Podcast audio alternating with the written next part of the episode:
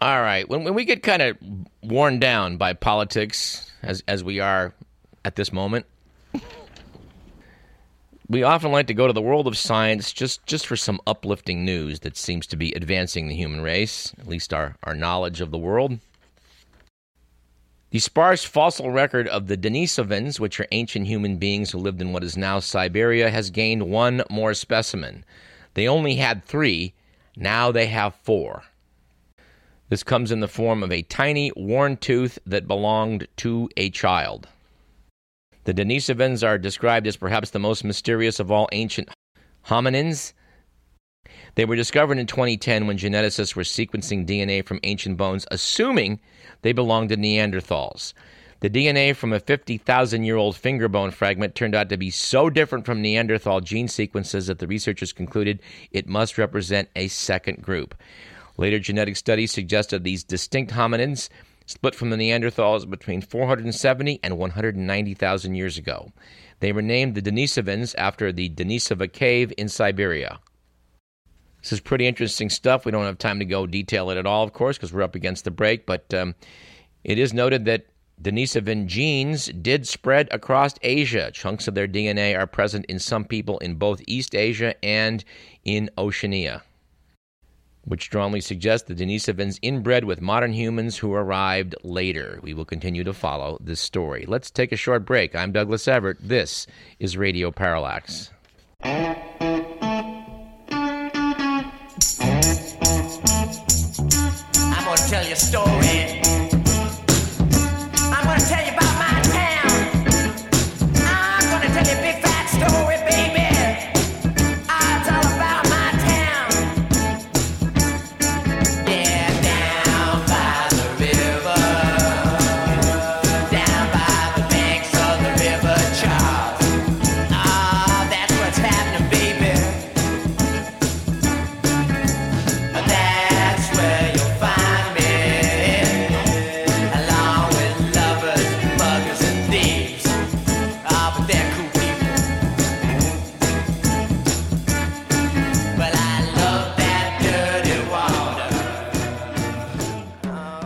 We are back. We mentioned a couple weeks ago um, that on Netflix, I, I, presume, and elsewhere as well, um, you can view the documentary Get Me Roger Stone.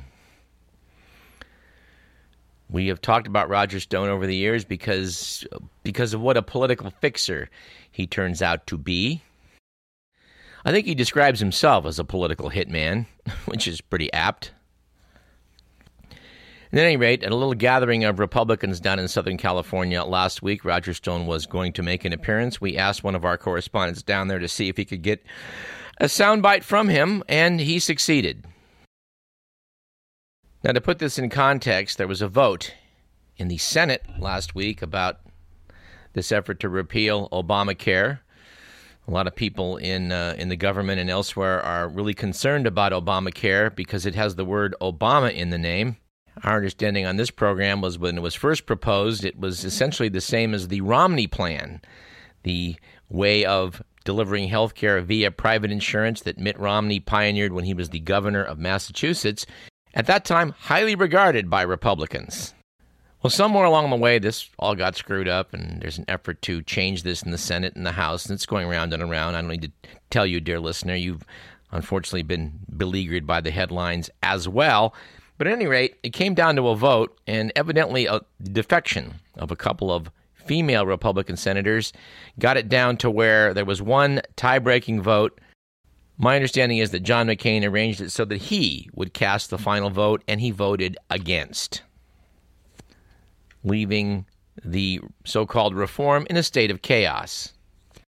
Now, there evidently is no love lost between Donald J. Trump and John McCain. During the campaign, Trump, of course, said that McCain was not a hero because he got captured and he liked guys that didn't get captured. Some pointed out that it would be very difficult for Trump to get captured since he kept getting deferments. but at any rate, in the wake of John McCain revealing that he actually has brain cancer, he evidently left his hospital bed to return to Washington to cast that, well, I guess it has to be described as a screw you vote against Trump's reforms. After that, Roger Stone referred to John McCain as a piece of dung, although he used a different word. And he had further bad things to say about John McCain, so we sent uh, Bruce Bronstein down to see if he could get a soundbite, as mentioned a minute ago. And uh, well, without further ado, let's just go to it. My one of my editors asked me to ask you this question. He wanted to know, you know, you, you said like McCain was a piece of shit, and he wanted me to ask you about that. My and I, my, my question is, is it possible that McCain actually did him a big favor because now they're going to have to redo it and make something much better? Well, my, my comment was uh, broader than that. McCain, we now know, is deeply involved in the trafficking of a phony dossier that the FBI paid $50,000 for and brought it across the country. It's treason. Uh, he said that Barack Obama was a better president than Donald Trump. He said that the Russian collusion was worse than Watergate. I'm going to give him the benefit of the doubt that the brain tumor was causing his erratic, unbalanced, red-faced uh, outbursts, his tirades. The man's not well. I wish him well. I, I hope he gets a speedy recovery, but he's not what you've been told he is. He's a fraud. Uh, I think he's a disgrace. But do you think it actually might have the benefit of making the health care bill a little bit more balanced and instead I of didn't love this bill, but he wasn't trying to do Trump a favor, even if it was inadvertent. He's a disgrace. I have a long, No, long, long, long piece coming on him.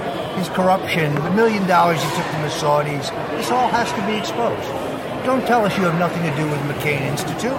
Everybody running the place came off your side again. The American people aren't stupid. John McCain took a payoff from the Saudis. It's disgraceful.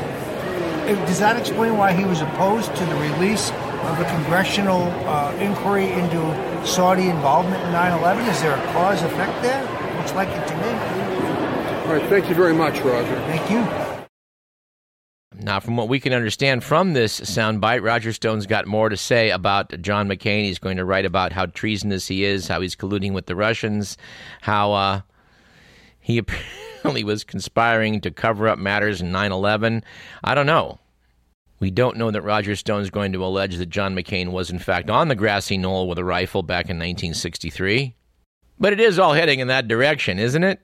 We'd like to reiterate that at one point we were offered Mr. Stone as a guest on this program to talk about his book on the Kennedy assassination, in which he tries to pin the whole affair on Lyndon Baines Johnson. This is based upon comments supposedly made to Roger Stone by Richard M. Nixon. Things along the line of the fact that Nixon supposedly told Stone at one point that, yeah, sure, I wanted to be president, but not enough to kill for it. Anyway, this is not the day to get into that. But like you, dear listener, we'll have to see what else comes out of the remarkable mind of, of Roger Stone. As you will see if you check out the Netflix documentary, there's probably no human being out there more responsible for the Trump presidency than Mr. Stone. He was urging Donald Trump to run for president in 1988 and kept working on him year after year till he did, more than once. And of course, the last time he did, he met with some success. Anyway, enough of that. It is curious in this age of weird politics that um, an alternative version of reality is uh, operating on a parallel track. We're referring in this case to Veep, the wonderful program on HBO, which is all about presidential and vice presidential politics. Julia Louis Dreyfus does a fantastic job. Her supporting cast does a fantastic job, and above all else, her writers do a fantastic job. Something that is not doing necessarily a fantastic job, and we would hasten note, as you might expect, would involve the application of artificial intelligence to poetry. We've been sitting on a piece from New Scientist magazine for the past several weeks, article by Matt Reynolds in the News and Technology section, which starts out asking Can a machine incapable of feeling emotion write poetry that stirs the soul? Mr. Reynolds notes that a neural network trained on the thousands of lines of poetry has tried its hand at penning its own rhymes. Its best efforts even fool readers into thinking they're reading the output of a human mind.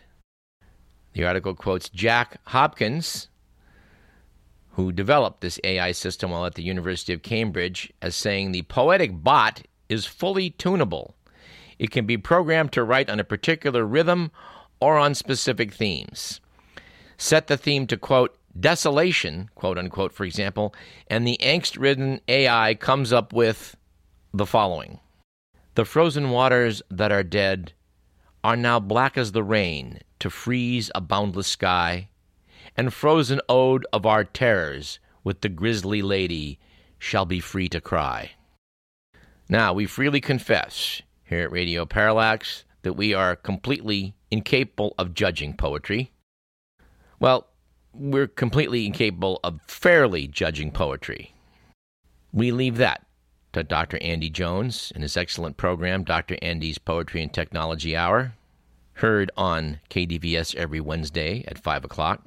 But we nevertheless are willing to go out on a limb and say that we think that little bit of poetry produced by artificial intelligence, well, stinks. How's that? Stinks.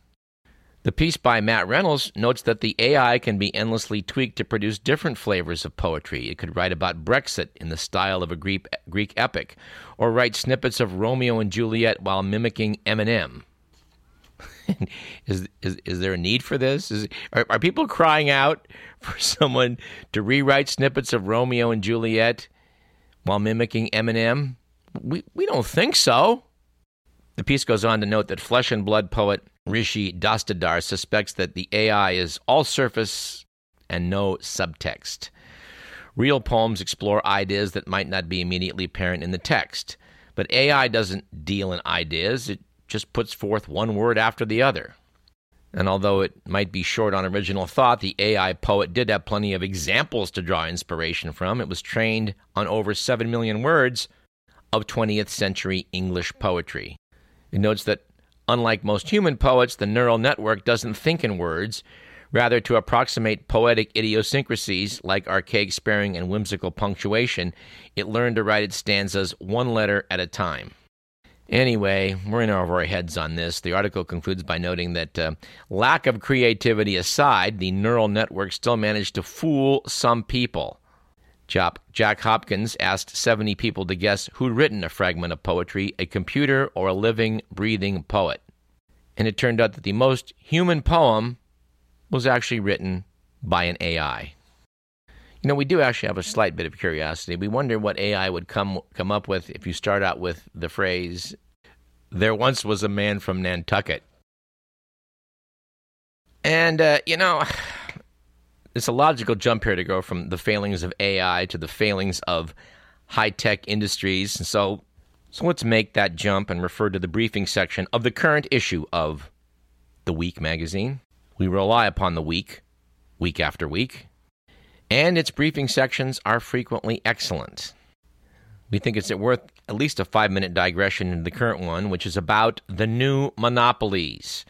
The subheadline is The inexorable growth of Google, Facebook, and Amazon have raised fears that these giants are becoming too powerful. To quote from the briefing questions, the first is How dominant are these firms? The answer is as dominant as Standard Oil, Carnegie Steel, and American Tobacco were at the end of the 19th century. Google has an 88% market share in search advertising in the U.S. Facebook and its major subsidiaries, Instagram, WhatsApp, and Messenger, account for 77% of mobile social media traffic. Almost one of every $2 in online retail sales goes through Amazon. Flush with revenues of tens of billions of dollars, each company has heavily expanded into other industries. Google dominates video through YouTube, mapping, and personal email. Facebook is building consumer drones and virtual reality sets. Amazon recently bought an upscale grocery chain, Whole Foods, for 13.4 billion. Digital enthusiasts once predicted that the internet would democratize business and industry. Instead, it's enabled a handful of firms to have such dominant market shares that it's almost impossible to compete with them. In answer to the question, what's wrong with monopolies? The briefing replies When companies control a market, they tend to use their power to eliminate competition, often to the detriment of consumers. They can force suppliers to lower their prices, cutting their profits, and can bankrupt their rivals by undercutting them or simply buy them out. Massive companies can also use economies of scale to eliminate jobs, particularly in the digital era where much work can be automated. All this can result in reduced consumer choice, depressed wages, and a concentration of wealth in the hands of fewer people in fewer locations. And in answer to the follow up questioning, is that actually happening? The short answer is yes. By way of elaboration, they note that Amazon accounts for 52% of all U.S. book sales, 43% of all online commerce, and 45% of the fast growing cloud computing market. The Seattle based company has put most brick and mortar bookstores out of business, and last year had online sales six times higher than those of Walmart, Target, Best Buy, Nordstrom, Home Depot, Macy's, Kohl's, and Costco combined. The self proclaimed everything store has absorbed many of its competitors, buying the largest online shoe retailer, Zappos, the most popular live streaming video platform, Twitch, and the market leader in baby products, Diapers.com. When the latter initially refused to sell, Amazon simply slashed its prices for its own baby products until Diapers.com capitulated. Anyway, we're not going to read this piece in its entirety. We would note that it does describe how tech giants have produced plenty of losers, like the newspaper industry. Facebook and Google control more than 70% of the $73 billion in digital advertising in the U.S. Most of those dollars used to go to media companies. Between 2006 and 2016, U.S. newspaper advertising revenue plummeted from 50 billion to 18 billion and the number of jobs in the industry has been cut by more than half from 411,000 in 2001 to 174,000 in 2016. Facebook and Google eat up most of the online ad dollars. Another example is how department stores and malls are being affected. Hundreds of major retail stores have shut their doors because of the shift to online shopping, and dozens of malls have gone dark or are half empty. That in turn has damaged the vitality of downtowns and surrounding communities. Howard Davidowitz, an investment banker and consultant to the retail industry, said the communities wither away and they never come back. In response to the final question of is there any pushback, it's noted that in the U.S., not much. The U.S. government generally has used a light hand in regulating tech companies so as not to stifle innovation and growth in what is now our fastest growing industry. Facebook, Google, and Amazon argue that they're not true monopolies because their much smaller competitors are only a click away. Well, this is a problem and something needs to be done about it. I know I'm going to start by considering not ordering through Amazon if alternatives are available in the future. What was the thing I just got on Facebook? And it might be time just to get off of Facebook. Yes, it's useful. Yes, it's convenient. Yes, it's a great way to, to talk to people uh, online. But the advertising that seems to be intruding on it and the fake news is disturbing. Facebook has promised to rein in uh, the intrusion of fake news, but just a couple of days ago, I got a long piece explaining why Al Gore's sequel to An Inconvenient Truth, named An Inconvenient Sequel, is just full of propaganda complete with 200 comments by people describing Al Gore as Satan incarnate. I know, I don't know how this fake news got on my on my Facebook site, but it's a disturbing finding. And you know, we do need to lighten this show up somehow. Uh, just we're getting to such heavy stuff. Uh, luckily, we have our archives, and in fact, I have here in my hand a copy of Resident and Staff Physician, something I had back when I was a medical resident publication. It was in the January 1986 issue, and the article was titled The Lighter Side of the Law. It was written by Robert Pelton from Mount Juliet, Tennessee, and outlined some of the things that are against the law in this country, in most cases related to medicine. And, and, and these are worth going to, going through. I don't know, 31 years later, how many of these are still in the books, but my guess is all of them. Now let's start out with one we like. Apparently, the good people of Clayville, Rhode Island, passed legislation that gave physicians the legal right to force an unclean patient to return home and, if necessary, take a bath. They evidently felt in Clayville, Rhode Island, the doctor doesn't have to examine any patient who is not freshly bathed. And you know, after three decades in medicine, I could embellish that particular item with numerous examples but I definitely choose not to. Now, if you live in Erie, Pennsylvania, you should keep in mind that it is illegal for a doctor or registered nurse to allow a patient to fall asleep while sitting in the waiting room. And at least as of 1983, there was still a law in the books in Connecticut. Well, might create a problem for people who want to enjoy a plug of tobacco now and again. The law still in the books there prohibited people from chewing tobacco in public without the written permission of a physician.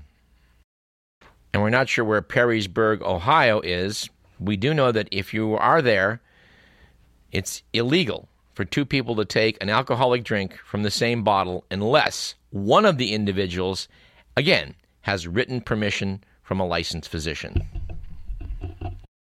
Now, if you like to play checkers, you might want to note that, um, well, at least especially if you're a doctor, or at least if you're a doctor in Blue Earth, Minnesota, that physicians there are not allowed to play checkers during office hours, even if there are no patients waiting to be examined or seen. We're not sure what prompted the people of capital J A Y, capital E M, Wyoming from passing this law, but in that community, no wedding ceremony can be held during working hours within 500 feet of a doctor's office. And yes, we're as confused as you are by that one. Um, attention, physicians living in Moorefield, Nebraska. You will need to be careful about eating garlic and onions. You're not allowed to do either between 7 a.m. and 7 p.m. on a workday. And finally, if you live in Kewaskum, Wisconsin, there's a similar piece of legislation, uh, in this case involving beer. No physician is allowed to drink beer after 7 a.m. and before 7 p.m. Should he do so and his breath is said to be offensive to prospective patients, that doctor can be jailed overnight as well as fined. Why don't we throw out a quote and a quip for today's show? I think today's show needs one. I think we've used them both before, but they're both so good that they're worth using again. The first comes from economist John Kenneth Galbraith, who once said the only function of economic forecasting is to make astrology look respectable. And let's go with cartoonist Bill Watterson, who once said, The surest sign that intelligent life exists elsewhere in the universe is that it has never tried to contact us. All right, one item we're looking forward to seeing resolved in the next few months to maybe a year or two is the question of whether out beyond Neptune there is a genuine ninth planet and possibly genuine tenth planet. We here at Radio Parallax accept the demotion of Pluto to being one of the Kuiper Belt objects, but we remain intrigued by the scientists down at Caltech and elsewhere who have done the math on the orbits of these icy bodies out beyond Neptune to determine that there's some evidence for a ninth genuine planet, meaning that it's got 10 times the mass of Earth, orbiting 700 astronomical units away from the Sun. Now, our distance from planet Earth to the Sun is one, obviously, astronomical unit. And Neptune is about 30 times that, which, you know, was a good spot to consider the end of the solar system. Except if there's something 10 times the size of the Earth, 700 AU out, well, that's a game changer. They're looking for it. It might be there. We'll know in the next year or two. But here's where it gets really weird. Doing the math on some of these other Kuiper Belt objects, they've concluded that, well, based on the math, there may be a 10th planet. This one would be smaller than the Earth. In fact, it would be about the size of the planet Mars. According to some of the math that's been done, this Mars like object would be able to account for some of the odd orbits which have been observed. This too should be resolved in the next couple of years. As you may or may not know, dear listener, I hope you do know, having listened to this program over the years, the planet Neptune was actually discovered similarly through the use of pen and paper. A couple of very intelligent mathematicians, one English and one French, in the 1840s or so, took a look at the orbit of Uranus and concluded something was amiss.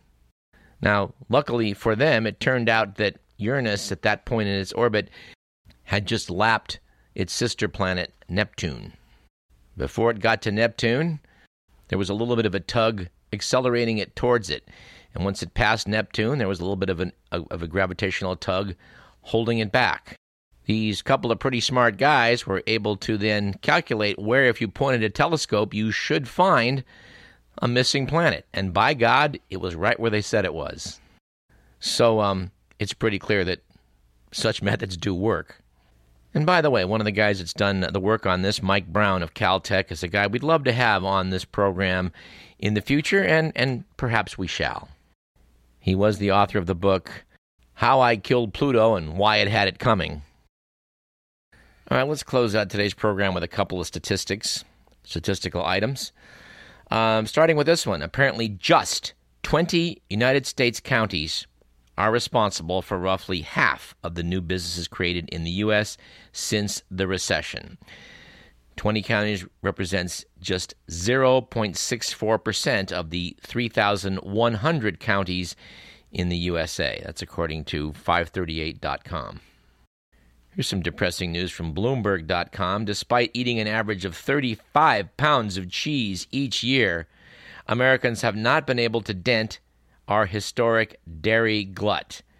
Reportedly, dairy farmers literally poured nearly 50 million gallons of unsold milk into the ground last year amid the lowest milk prices since the recession. That seems just wrong on so many levels. On the other hand, our understanding is that thanks to price supports, uh, the dairy industry is encouraged to produce an excess of milk.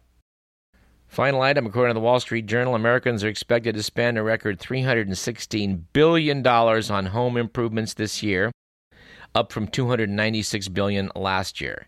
Many homeowners are electing to stay put and remodel rather than trade up because the inventory of affordable homes is so small. Anyway, that about does it for today's program. You've been listening to Radio Parallax. This program was produced by Edward McMillan. Our thanks to Bruce Bronstein for his contribution of Roger Stone, and to Richard for clarifying that phone call from the Boy Scouts of America to President Trump, or lack of. We'll see you next week at the same time.